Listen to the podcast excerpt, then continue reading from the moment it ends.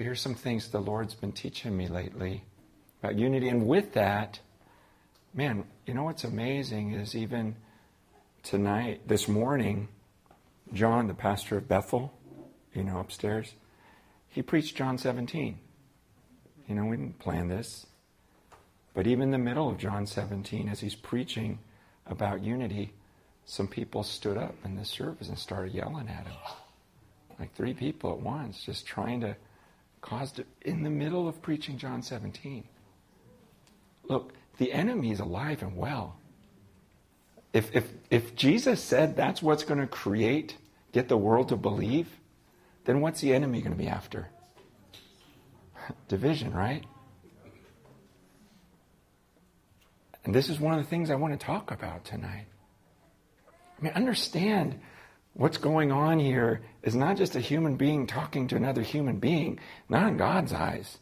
It's something bigger, something sacred. You guys remember the first time you read the story in the Bible about Uzzah? Remember a guy named Uzzah? Okay, let me refresh your memory if you don't remember the story. Uzzah was one of the guys that was carrying the ark. Right? Right? Okay, you know what I'm talking about now. And what happens? The, he, he stumbles, or someone stumbles, and the ark's about to fall. And what does he do? Okay? Remember the first time you heard that story?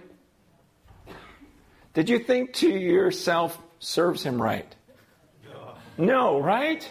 What was going on in your mind the first time you heard that story?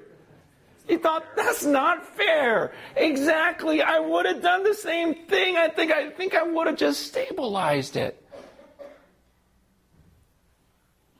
Remember the first time you read the story of Moses? And remember when Moses struck the rock? And God says, Speak to the rock. And Moses struck it, and water came out. And remember when God said to him, Because you didn't treat me as holy, I'm not going to let you enter the promised land. I still remember the first time I'm reading through that story, and I still remember thinking, He's going to let him in. Because God himself was so mad at the people. He's not going to get mad at Moses for striking the rock and keep. So I kept reading thinking, he's going to let him. Okay, something's going to happen because Moses was so tight with God. Right? There was no one on the earth like Moses. And now you're not going to let him cross into the promised land. You're going to just let him stare at it and say, no, it's like I thought at that moment God was going to forgive him and say, you've proven yourself faithful. I forgive you coming to the promised land. And again, I thought, that's not fair. And then recently, when I read uh, about the story of Saul in the Old Testament, remember when they were about to go to war and Saul is waiting for Samuel to come and offer the sacrifices before they go to war? And Samuel is late. Okay? He was beyond the seven days that he was supposed to wait for him. And so Saul thinks to himself, well, I don't want to go to war without the sacrifices being offered, and Samuel didn't show up. So he's kind of stuck. Like, do I just go to war? No, I want the blessing of God. So he says to the people, you know what? I'm going to go in and I'm going to offer the sacrifices because I don't want to go to war without God's blessing. We need to make the offerings. And Saul goes in there, makes the offerings, comes out, and Samuel shows up. It's like, What are you doing? He's like, You were late. And God says to Saul, Because you did that, I'm going to tear the kingdom away from you. I'm going, It doesn't feel totally fair to me. I feel like he was trying to do a good thing. Okay, now, now let's jump to the New Testament. Ananias and Sapphira. Okay? Remember the story. They sold some land. They, they come before the apostles. The apostles say, Is that all the money? You know, and Ananias is like, Yeah, that's, that's it. And I think this is the reading for tomorrow, right? And uh, so I'm kind of, spoiler alert. Um, and uh, he's, he, he says, Yeah, that's it. And he says, Because you lied, you're going to die. And he dies. Then his wife comes in. He says, Hey, did you give us all the money? She goes, Yeah, that was all of it. You're going to die too. They exaggerated how much they gave. When you read that story, don't you read and go, I feel like I've done worse. Right? Have you ever exaggerated to me? Or one of the leaders? And yet, Peter, and uh, you know, he's saying, You lied to the Holy Spirit. That's crazy, though. And then what about 1 Corinthians chapter 11 when it's talking about communion? And, and he gives that warning. He says, You better examine the body before you take the bread or cup, because if you take it in an unworthy manner, he goes, That's why some of you are weak and sick, and a number of you have died. Don't you read that and go, wait, if that happened back then, how come it's not happening today? Or is it and we just don't notice it? Don't you, you look at some of these things and go, wow, but, but what is it? Why are these passages? Why is that story with King Uzzah so bothersome to us? It's because we don't understand this word sacred. Okay? That, that, God says, you don't get it. You just don't. If I say don't touch that, that ark, you just don't touch it. It's sacred. And we don't understand that. We're, we're a society of second chances. Come on, that's not that big a deal. This guy's done worse. I'm not Hitler. I'm not this. I'm not that. So I'm pretty good. That's the world we grew up in. And so we don't understand this word sacred. We don't understand when something is of God and He says, don't touch it, you just don't touch it. Right? And, and, and, and we, we, we look at what, uh, what, what, what Moses did in striking the rock, and God says, You didn't treat me as sacred. You didn't treat my word as sacred. Saul went into the temple and offered, You don't do that. I don't care. That's a command from the Lord. You, you have no right to do that. And in the same way, taking of the body and blood of Jesus, God sees that as a very sacred thing.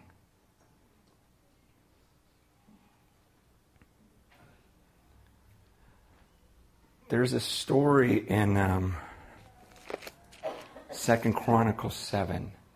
Um, you don't have to turn there. Well, you better. Someone should turn there because I got to make sure it's Second Corinthians, Second Chronicles seven. Yeah, it is Second Chronicles 7. Okay, never mind. Now you don't have to turn there. You can read later. Okay, but Second Chronicles 7 is that passage where they just finished building the temple. Okay? Do you remember that scene? They just finished building the temple of God. Solomon just finished it. This is his prayer of dedication. And, and, the Bible says that everyone was outside of the temple and they had put a sacrifice in the middle of the temple. And as everyone was outside, they watched fire come down from heaven and consume the sacrifice. And then it said the glory of the Lord filled the temple in such a way that no one would dare enter the temple. Okay, if I told you tonight, God told me we can reenact that right here at Bethel. That'd be pretty cool, huh? Right? And you're like, oh, I'm so glad I came tonight. We texting all your friends, you so blew it. Right? Because we were outside and we saw fire come out of the sky. Don't you want to just once see something like that? Don't you sometimes read the Old Testament and go, gosh, I'm so jealous. I wish I had seen that. I wish I could have been there. Because you imagine how terrifying and exciting all at once it would be? Because the people, it says that everyone fell with their faces to the ground, and yet they were worshiping God. So there's like this, I mean, if we really did that, if we walked outside and we saw fire from heaven come down, and then this mysterious, crazy glow coming from inside of this building, we would be outside just terrified, but also so excited, like, yeah, we prayed for the presence of God. God. And we prayed that He would come and fill His temple, and He did. Right? We would be so freaked out by that instance because it'd be a sacred moment. Could you imagine if that happened and you were there at the temple scene, God's glory filled the place? Could you imagine picking up a sledgehammer and striking the temple? Would anyone in their right mind dare do that? That would be like the stupidest thing on the planet you could do, right? God's glory fills, everyone's terrified, we're scared to go in, and you just walk up with a sledgehammer and you're about to strike the temple. What if one of your friends picked up the hammer and they were about to do that? What would you scream? Wouldn't you just beg, put it down? What are you thinking? You're insane. No, no, don't do it, don't do it, don't do it. Why? Because this is something that is sacred. What is my point in all of everything I just said? Is this 1 Corinthians 3, verse 16. Do you not know that you are God's temple and that God's Spirit dwells in you? If anyone destroys God's temple, God will destroy him. For God's temple is holy, and you are that temple.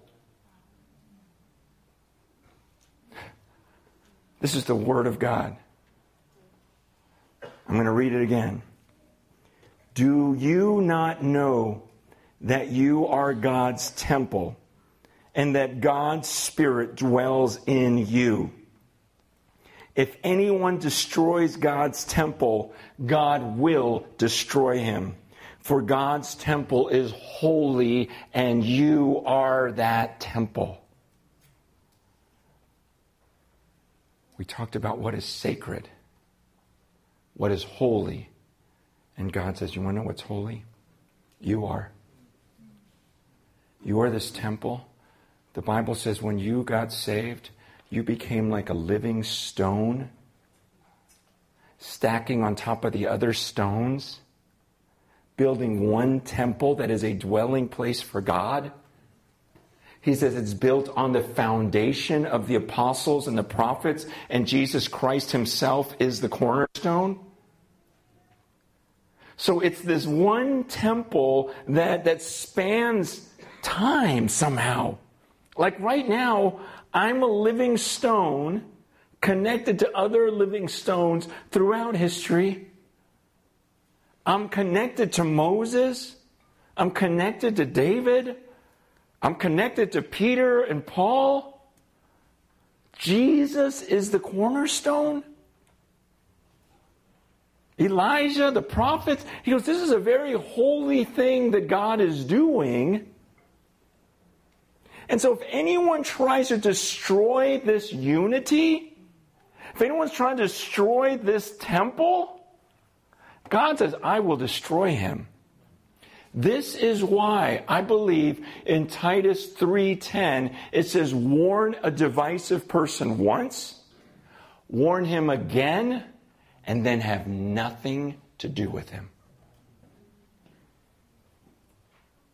If anyone's going to try to destroy God's temple, God says God will destroy him. When God was revealing these things to me, man, I just I was like, Lord, I am sorry. There are times when I've spoken up and said things too flippantly about other leaders and other churches. And when I compare to what God struck people dead for, I go, God, I am so sorry. Help me guard my lips. Because when I speak against that brother, I'm taking a sledgehammer to the temple. That's why if someone is going to gossip to you and say something negative about someone else in the body, man, it is your job, if you love that person, to warn him. Say, dude, put that sledgehammer down. Are you insane? Do you know what's going to happen if you destroy God's temple? Are you, are you an idiot? You're, you're seriously going to go after. That's why if you come from another church, man, don't go telling me anything about what happened over there and how they mistreated you and oh, you poor victim. Man, I'm sorry, whatever. But you know what? Let's be very careful about our words. That's why people don't come to me with that stuff. You know, people boast like, oh, I'm a safe place. No, you're an enabler. You're an unloving enabler.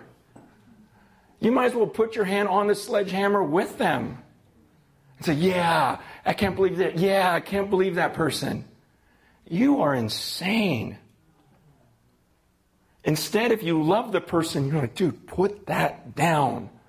Don't let those words come out of your mouth. Look at what God says. And don't let Satan get in your head going, Did God really say? Did God really say he would destroy you? And I mean, is that really his temple? Read it. I'm a part of the temple of God. Man, let's be careful with our words. Man, I hear people criticize leaders around our nation.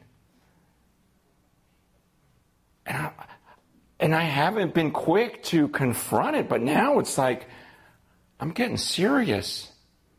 Like, are you crazy? Are, are you going to bash Rick Warren? This is a guy that loves the Lord. Yeah, you may not agree with everything he does, but man, I'm telling you, he loves Jesus. Everything I can tell, a supernaturally spirit filled man. Are you going to attack Mark Driscoll? Are you going to attack John Piper? Are you going to attack Mike Bickle? Are you going to attack some of these expressions in the body of Christ that may look a little. I'm just saying, dude, put that down. I've met these people and I see their hearts and, I, and, and I, I, hang out with people from these different denominations. I'm like, man, they love Jesus. It looks different from me, but I can see the Spirit in them. So you, you, we better be careful. And, and I'm, I'm reading this and I'm thinking, God, how come more people aren't dead? Seriously. I seriously prayed that. I go, God, I don't get it. You should have struck me dead. And here's what I heard from the Lord they haven't been warned. The church hasn't warned people. We listen to gossip. We listen to people talk about leadership. And we don't warn them. We just kind of think that we're being loving by listening. And everyone comes as the victim, and so we're just thinking, oh, I'm just being compassionate. No, you're being disobedient. We need to warn.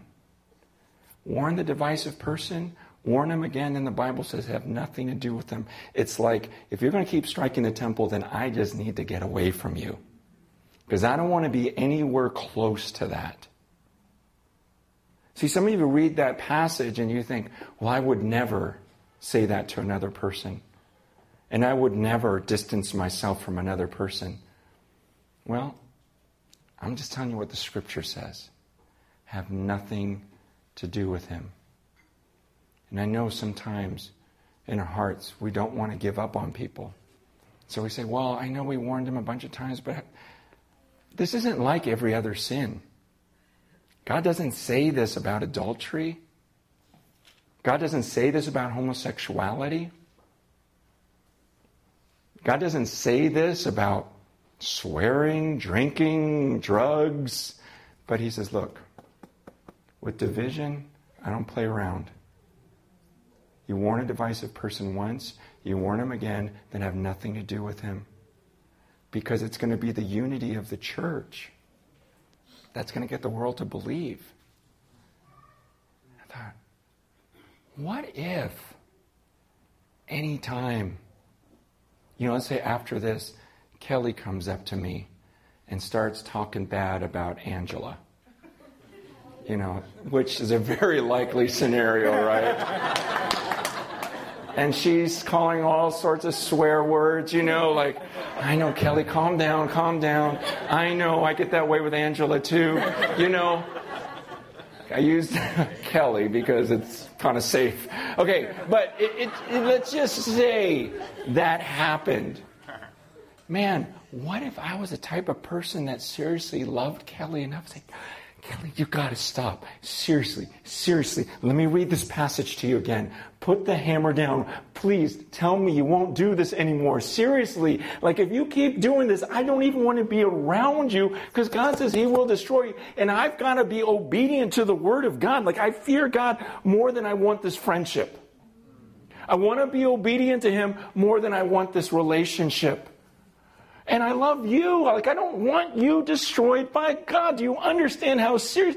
What if this is the way we spoke to one another? Can you imagine how quickly division would end? See, I used to read those passages, like, like, you know, the John 17 prayer and these passages about unity and this oneness that God wants. And I used to just think, gosh, Lord, I don't know how that's going to happen. How in the world are all these different denominations, all these leaders and all these people that have so many, you know, fights with each other, how is it going to come together? And then after this was revealed to me, I thought, this is it. I can actually see it happening if I actually have a fear of the Lord and am so terrified to destroy his temple, I'm going to be much more careful about my words. That doesn't mean I don't go to people and even other leaders and say, hey, I'm really concerned about your belief in this area, but that's between me and them and really talk it through with them out of love. But what if we all got serious about this? Has anyone ever done that to you? Loved you enough to stop you and say, dude, just be quiet right now. Has any of your girlfriends ever come up to you and say, please stop?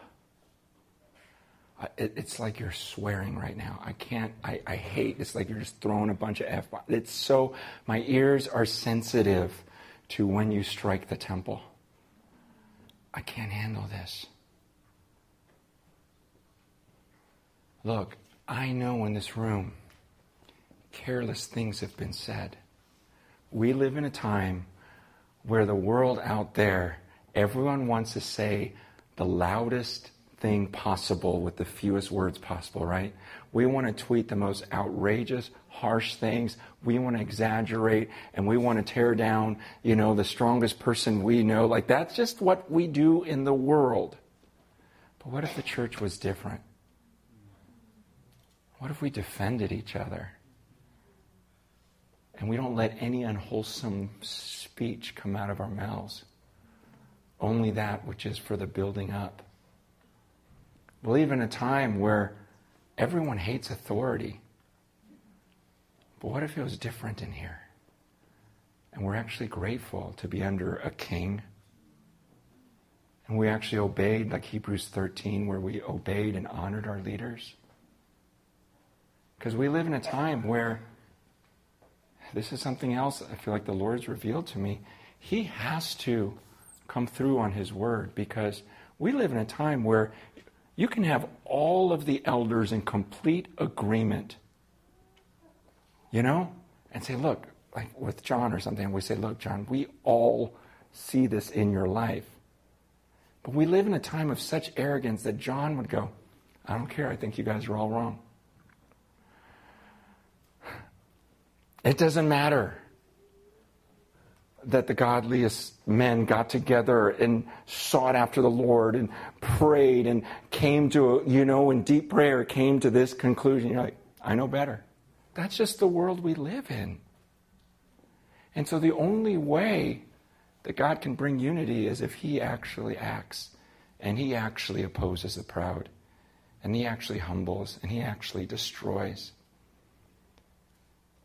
And I'm just saying, I really believe that time is coming when God Himself has listened to all the bickering, all the gossip, all the division, and He's held back because the warning hasn't gone out.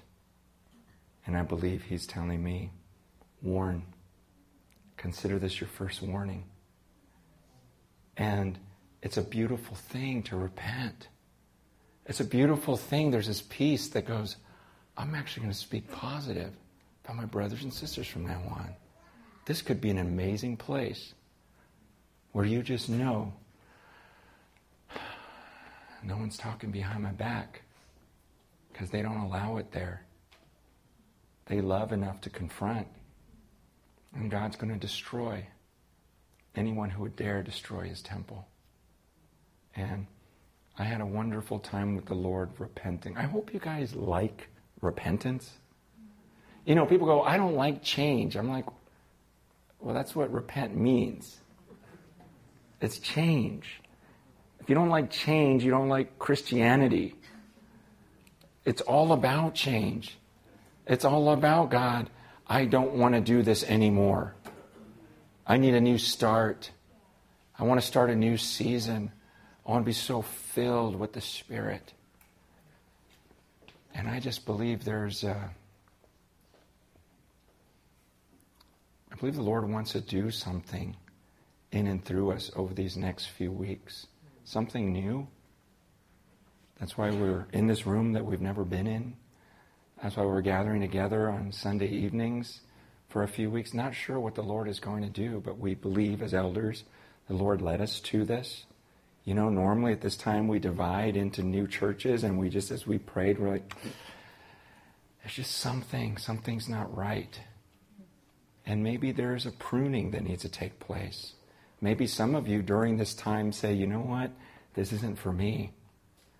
I, I, can't I can't handle that closeness. I can't handle these parameters. I just need to vent. You know, well, that's okay.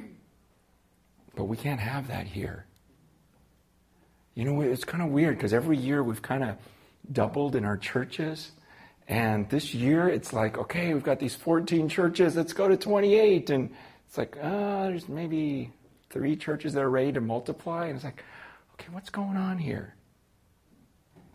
So it, when I was a kid, I don't know if I ever told you a story, but my, my chore was to water this cherry tree and this peach tree in my backyard.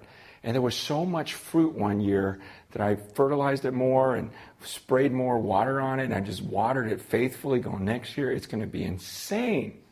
Cherries and peaches everywhere, you know? And there was actually less, and then less. And then pretty soon there was like nothing on that tree.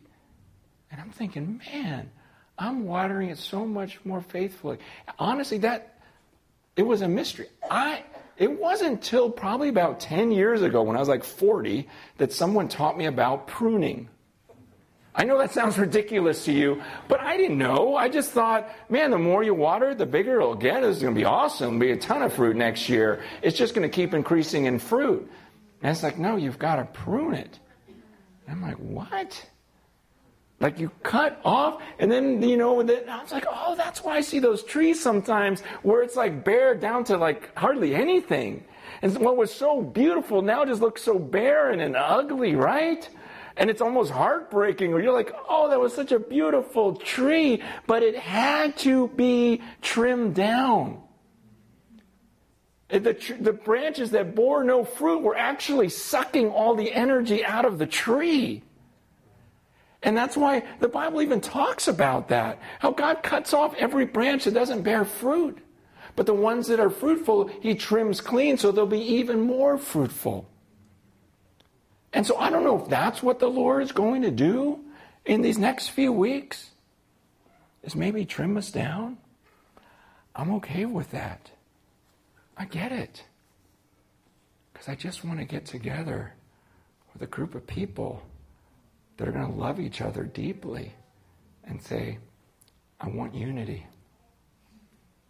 It's like, Kelly, shut up about Angela, okay? I want unity. And I'm sorry to be so harsh with you, but I'm just tired of it. Kidding. You know, it's just, but what if there was just some of that going on here and some repentance starting tonight? I have found that revivals start with prayer and repentance. Okay, we want to just jump in, do some miracles, Lord, grow our church. Well, let us repent first. God, trim me clean. I want to be that branch that bears fruit. And if I bear fruit, then if I'm going to bear fruit, I need to get rid of this bitterness. I got to get rid of this anger. I've got to get rid of this arrogance. I've got to get rid of some of this speech that's come out of my mouth. And I've got to confess it to the Lord. I've got to really beg Him and say, God, I grabbed a sledgehammer and went after your temple, your sacred temple, and I am so sorry. I feel like we just need some space right now, individually, to pray. I don't know, John, if you could just play something softly and but can we just spend some time right now repenting before God? Picture God in this room, knowing. Picture God, God of the universe, who struck a man dead for touching his ark who killed 70,000 people because David took a census, who had the ground open up and swallow people alive for their grumbling. And now he says, You're that temple. And if anyone destroys God's temple, God will destroy him. You want to be on the right side of his protection. That's an awesome thing to think no way I'm a part of this temple. Amazing privilege. But right now, as the Lord, as the Holy Spirit brings to mind things you've said and done, confess that to Him right now. Covering you, and you just took a shower. It's like, ah, oh, all of that is gone now. I confessed it to the Lord and because I confessed it, He's faithful and just to forgive me my sin and cleanse me from all unrighteousness. Thank God that He's been patient with us. He's been so patient with us. And now, through this warning, it's a time of cleansing. But it's exciting. I mean, to go, gosh, I'm a part of this temple that spans hundreds, thousands of years.